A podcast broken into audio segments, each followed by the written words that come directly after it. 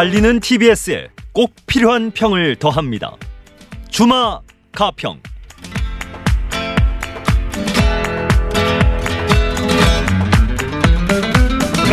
총선기획 주마 가평 마지막 시간입니다.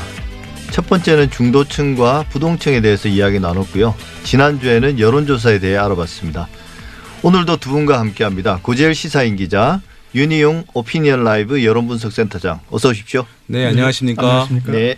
다음 주 수요일 이제 총선입니다. 투표도 시작됐고 결과는 이제 나흘 뒤면 나옵니다. 이번 주말에도 표심은 계속 움직이고 있을 것 같은데요. 많은 유권자들이 판세를 좀 궁금해하는 것 같습니다. 근데 지금 여론조사는 공표가 금지돼 있죠. 이것은 선거 전 6일 간 예. 조사한 것을 공표하지 못한다는 예, 예. 규정입니다. 그러니까 그 전에 조사한 것을 여론조사 공표 금지 기간 중에도 그것은 공표를 할 수는 있는 것이고요. 예. 또 공표 금지 기간 동안에 조사는 할 수 있는 것이죠. 예. 그래서 이제 각 선거 캠프에서는 마지막까지 예. 어, 조사를 하는 경우들도 있고요. 그다음에 그 이전에 조사한 것들을 언론사에서 예. 주목도를 높이기 위해서 좀 늦게 발표를 하는 경우도 어, 예. 어, 있습니다. 그래서 그 그- 언제 했는지를 보시는 게 좀 좋을 것 같습니다. 예. 그 깜깜이 블랙아웃 기간이라고 부르는 기간이 일주일인데 우리가 지난주에도 이야기 나눴지만 역대 총선에서 이 기간 동안 판세가 역전되거나 뭐 크게 흐름이 바뀌는 그런 경우도 많지 않았습니까? 네, 그런데 이제 결과적으로는 이제 여론조사 결과와 비교했을 때 이제 예. 아, 선거 결과가 나온 것인데 그러면 이 공표기간 금지 기간에 조사를 했으면 그 결과와는 결, 선거 결과가 일치했을 것이냐 이제 그 측면에서 보면은 또 아닐 수도 있습니다. 그러니까 사람들이 여론조사를 할 때 응답하는 이유와 표- 투표할 때 이유가 다르기 때문에 그리고 여론조사가 커버할 수 있는 사람이 또 한정돼 있고 아, 그렇기 때문에 이 여론조사 결과가 반드시 이제 투표 결과 이제 싱크되지는 않는데 그러나 어쨌든 더 공표 기간 금지 없이 공표가 된다면 전체적인 흐름은 어, 네. 맥락은 더 잡아낼 수는 있겠죠. 그 윤희용 센터장님 예. 제가 한번 여쭤볼게요.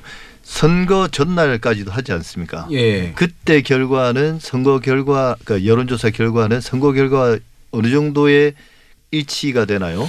어, 선거 결과는 투표에 참여한 사람들만 모아서 별도로 결과가 나온 것인데 예. 여론조사는 투표하지 않은 사람들도 포함되는 것이니까 사실 단순 비교는 약간 신중할 필요는 있는데요. 선거 금- 공표 금지 기간에 과거에 어떤 노인 폄하 발언이라든가 또는 이제 강원도 그 도지사 선거 때 뭐 특정 후보의 불법 콜센터 예, 예. 사건 뭐 이런 걸로 인해서 결과가 바뀐 경우들이 많이 있었습니다. 예. 그 여론조사 결과 공표 금지는 1994년 공직선거법 제정 이후에 대단히 첨예한 논쟁거리가 되어 왔지 않습니까? 네. 애초 공직선거법이 여론조사 결과 공표를 금지한 이유는 이 선거에 임박해서 발표되는 여론조사 결과가 여론을 왜곡할 수 있다. 그래서 흔히 말하는 뭐 밴드웨건 효과라든지 이런 우려 때문이 아니었습니까? 근데 실제로는 이 깜깜이 기간에 뭐각 정당들이 교묘하게 이제 이 암시하는 방식으로 판세를 전략적으로 해석해서 막 유포하지 않습니까? 네. 그리고 이제 인터넷 같은데 이제 지지율 관련해서 막 확인 불가능한 가짜 정보들이 막 난무하고 그래서 법에 취조하는 정반대로 오히려 지금 상황이 유권자들을 더 혼란스럽게 하고 있는 건 아닌가요? 맞습니다. 이 조항은 사실은 그런 막판의 정보에 의해서 유권자들의 인식이 혼란을 가져오거나 흔들릴 것이라고 하는 전제하에서 생긴 예. 것인데 이것은 민주주의 관점에서 상당히 잘못된 부분이 있습니다. 네. 왜냐하면 유권자를 주체적 존재로 인정하지 않는다는 것이거든요. 예. 그런 면에서 오히려 말씀하신 대로 이 기간 동안에 잘못된 정보, 의도된 잘못된 정보가 온라인을 통해서 확산되면서 더 혼란을 주는 경우들이 있는 것이거든요. 그럴 바에는 차라리 유권자의 알 권리를 충분히 보장함으로써 자발적이고 어, 주체적으로 선택할 수 있도록 하는 것이 강력히 이제 필요하다는 어, 생각이고요. 과잉 규제라고 생각합니다. 근데 이제 윤희용 센터장님은 업계 계시니까 제가 더 정책적으로 말씀드리면 아, 그러면 저도 그런데 결론은 동의합니다. 네. 그러니까 현행 6일 금지인데 그러면 6일을 금지해야 된 어떤 과학적인 논리적인 근거가 있어야 되잖아요. 네. 그게 없는 거죠. 그러니까 네. 공표 기간 금지 기간의 논리가 성립하려면 아예 그냥 그럼 공직 선거운동 기간 그 기간 안에 못하게 하거나 아니면 그- 이 여론조사는 원래부터 한계를 갖는 것이고 이 아까 계속 반복되는 얘기지만 어, 여론조사 참여층과 투표 참여층 그리고 여론조사에 응하, 응하는 이유와 투표하는 이유가 다르기 때문에 다르게 나올 수밖에 없고 그래서 어, 이것이 이 지금에 있는 어정쩡한 제도보다는 어, 직전까지 가능하게 하거나 아니면 공식 선거운동 기간에 못하게 하거나 이 둘 중에 하나가 돼야지 지금 있는 기간은 어, 6일 금지 예. 기간은 좀 그런 근거가 없는 것 같습니다. 예, 우리나라가 뭐 선거 여론조사 혹은 넓게 봐서는 정치 여론조사가 역사가 오래되지 않았지 않습니까? 네. 많은 혼란들이 있었고 과거에는 뭐 대놓고 조작하고 그렇습니다. 그런 경우도 많았는데 어느 정도 틀은 잡힌 것 같아요. 제도적으로 여론조사의 어떤 공정성이나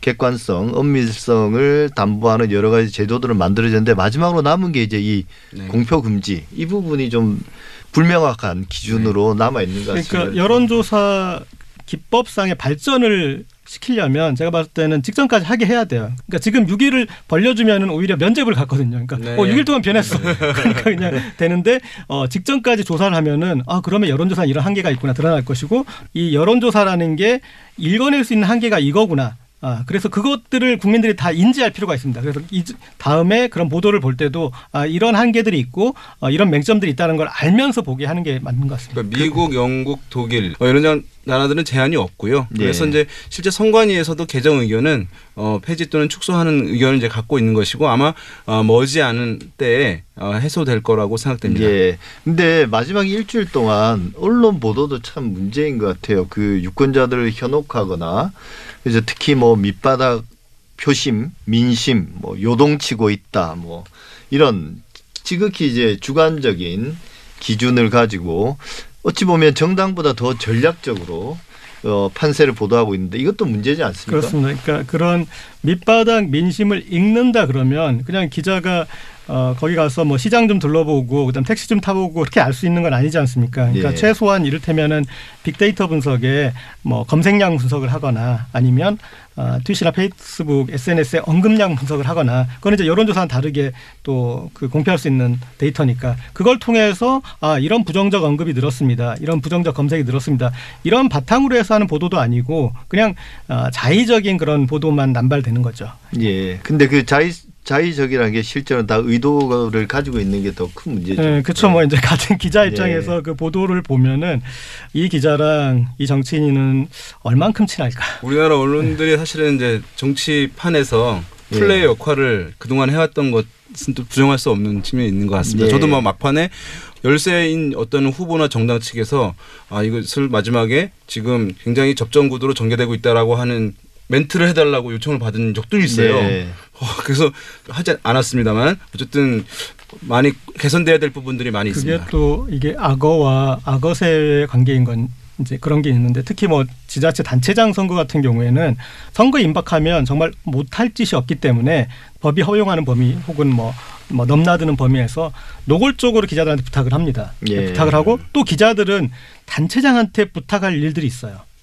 그렇겠죠. 그래서 거기서 이제 흔히 말하는 이제 나쁜 딜이 에, 성립될 수가 있는데, 그러니까 그런 것들이 좀 기, 사에 의심스러운 어, 그런 기사들이 뭐 보이죠. 그런 것들이 여론조사 결과가 만약에 나오면 독자나 시청자들이 판단의 기준이 있으니까 잘 속아 넘어가지는 물론 지금도 잘 안 속을 거라고 생각을 합니다. 맞습니다. 예. 뭐 유권자들이 예. 상당히 의식이 높아졌을 예, 겁니다. 예. 지금처럼 그러니까 여론조사 자체에 대한 여러 가지 규정 이렇게 조사를 해야 되고 이런 식으로 공표를 해야 되고 이런 식으로 자료를 공개해야 된다 그런 것들이 형성된다면 저는 지금 충분히 예. 어, 선거 직전까지 공개해도 괜찮을 거라고 생각합니다. 결국 이제 여론조사는 실제 표심을 얼마나 반영할 수 있는가 이게 쟁점이고 또 한계점이기도 한데 그래도 비교적 선거 결과를 잘 예측할 수 있는 게 출구조사 아니겠습니까? 네. 이거 어떻게 진행됩니까?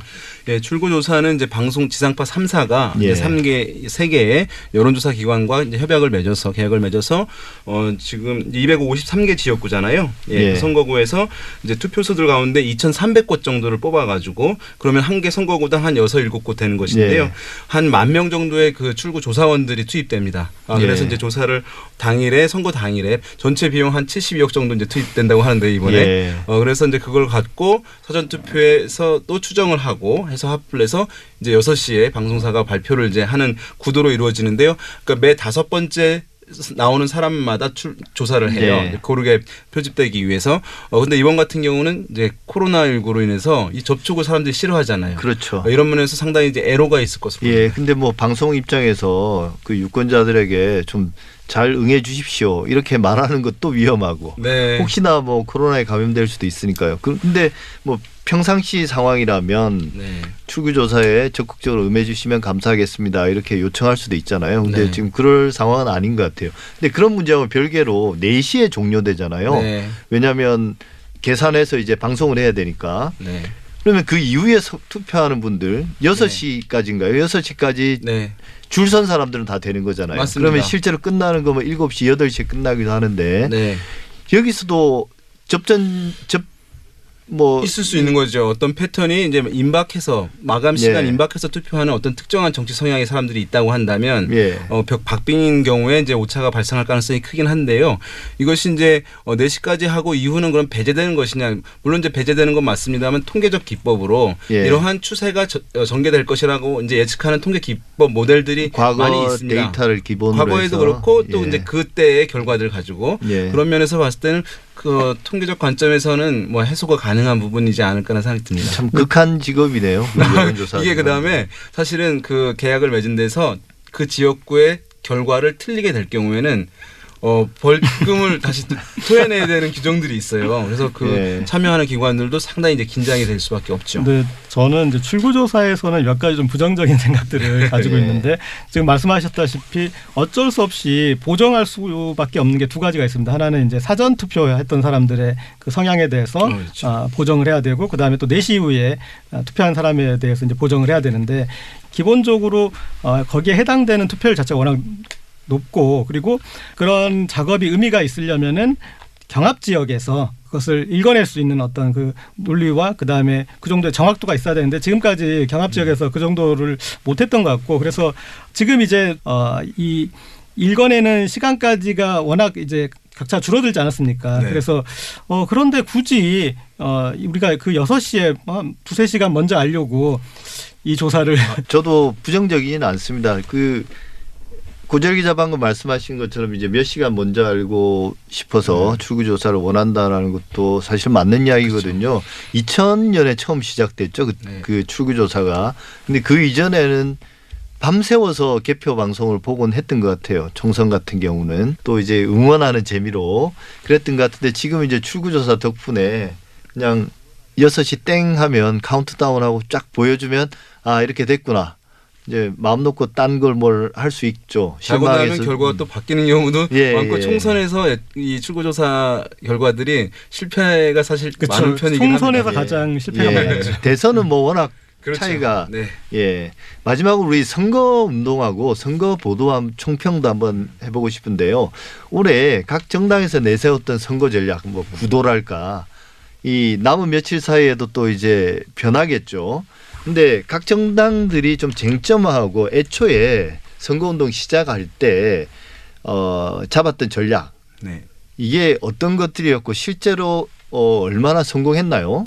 어, 실제로 이제 정- 이번도 그렇고 매 선거마다 대통령 임기 중반에 실시되는 선거는 야당에서는 정권 심판론이라고 예. 하는 프레임을 전면에 내세우고 모든 메시지와 홍보가 거기에 맞춰져 있습니다. 예, 예. 끝나는 말들이 다 그렇게 끝납니다. 후보들의 예. 말이. 그리고 반대로 이제 여당에서는 국정 안정론이라는 프레임을 내세워서 이 현 정부를 이제 지켜달라. 어, 예. 뭐 이렇게 이제 얘기를 하는 것인데요. 이번 같은 경우는 코로나 19 국면이 워낙 강했기 때문에 그래서 예. 선거 보도 자체의 양이 적었고 그러면서 야당이 정권 심판론을 충분하게 어, 활성화시키지 못하는 측면들이 예. 있었고 여권에서는 오히려 코로나19 대응에 대한 프레임으로 전환하면서 오히려 긍정 평가로 인해서 다소 이제 유리하게 전개된 예. 측면도 어, 있다는 이제 분석들이 나오고 있습니다. 예, 뭐 원래 선거가 시작될 때는 기본적으로 야당이 더 우세한 그 지형에서 시작한 거 아닙니까? 맞습니다. 이런 정당의 전략이 성공하려면 언론에게 먹혀들어야 되는데 언론들이 그걸 잘 받아줬나요? 어떻습니까? 이 우리 언론이 좀 잘못된 버릇이 들었죠. 그러니까 예전에 노임 폄훼 발언으로 언론 입장에서는 영향력을 지대하게 음. 선거에 발휘해 본 그런 경험이 있다 보니까 예. 아, 이제 그 맛을 보려고 후보들 말 실수에 너무나 이제 좀 집착하죠. 집착하는 경향이 예. 있어서 아, 최근에는 좀 이제 과잉 보도가 있는 것 같고요. 그리고 사실 이제 선거가 쟁점인데 이제 코로나 이슈라는 여러 이큰 국가적인 어, 큰 이슈가 있어서 쟁점이 생겨야 되는데 이 쟁점의 흐름을 보면 이렇습니다. 그러니까 일단은 방역에서 쟁점이 생겨야 되는데 그 부분에 대해서는 이미 외국에서까지 인정을 받았으니까 야당도 공격하기 쉽잖아요. 그러니까 그래서 쟁점이 그 뒤에 그러면 자 경제 부활 어떻게 할 것인가로 갔는데 재난지원금 문제로 긴급 재난지원금 문제로 갔는데 이게 서로 입장이 달라야 되는데 서로 지금 묻고 더블로 가로 돼 있어요. 그래서 이게 쟁점이 안 돼 있고 그러다 보니까 지금 이제 말 실수에 더 이제 회귀하고 있는데 좀 이번 선거에 그런 부분 좀 너무나 아쉬운 것 같습니다.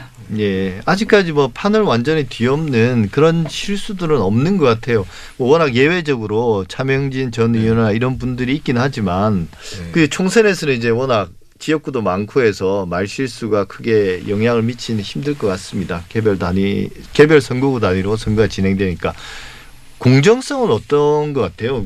이 닥치니까 이 후보의 선거 공보물 같은 내용이 보도 자료, 자료 같은 내용이 그대로 기사화되는 기자 기사들이 왕왕 보여요. 어, 그런 기사들은 또 이렇게 포털 사이트나 이런 데 편집할 때도 좀 눈에 안 띄게 해줬으면 좋겠습니다. 어, 언론사들도 이제 성향이 다르기 때문에 네. 어, 그 가까운 정치 집단과 정당의 이제 후보들 평가할 때 격차가 큰데도 불구하고 그러면 그쪽에서는 맹렬히 추격중 뭐, 네. 뭐 이렇게 표현하면서 어떤 특정한 후보에게 유리한 이제 표현들을 많이 보도를 하고 네. 있는 측면들이 있었습니다. 그런 부분들은 어쨌든 유권자에게 잘못된 정보를 제공할 수 있는 것이고 공정 보도에서 어쨌든 낮은 점수를 받을 수밖에 없기 때문에 이런 부분에 대한 각성 어, 변화 꼭 네. 필요하다고 생각됩니다. 네, 주마가평 오늘은 여기까지 하겠습니다. 고재열 시사인 기자, 윤희용 오피니언 라이브 여론분석센터장 두 분 감사합니다. 네, 고맙습니다. 네, 감사합니다.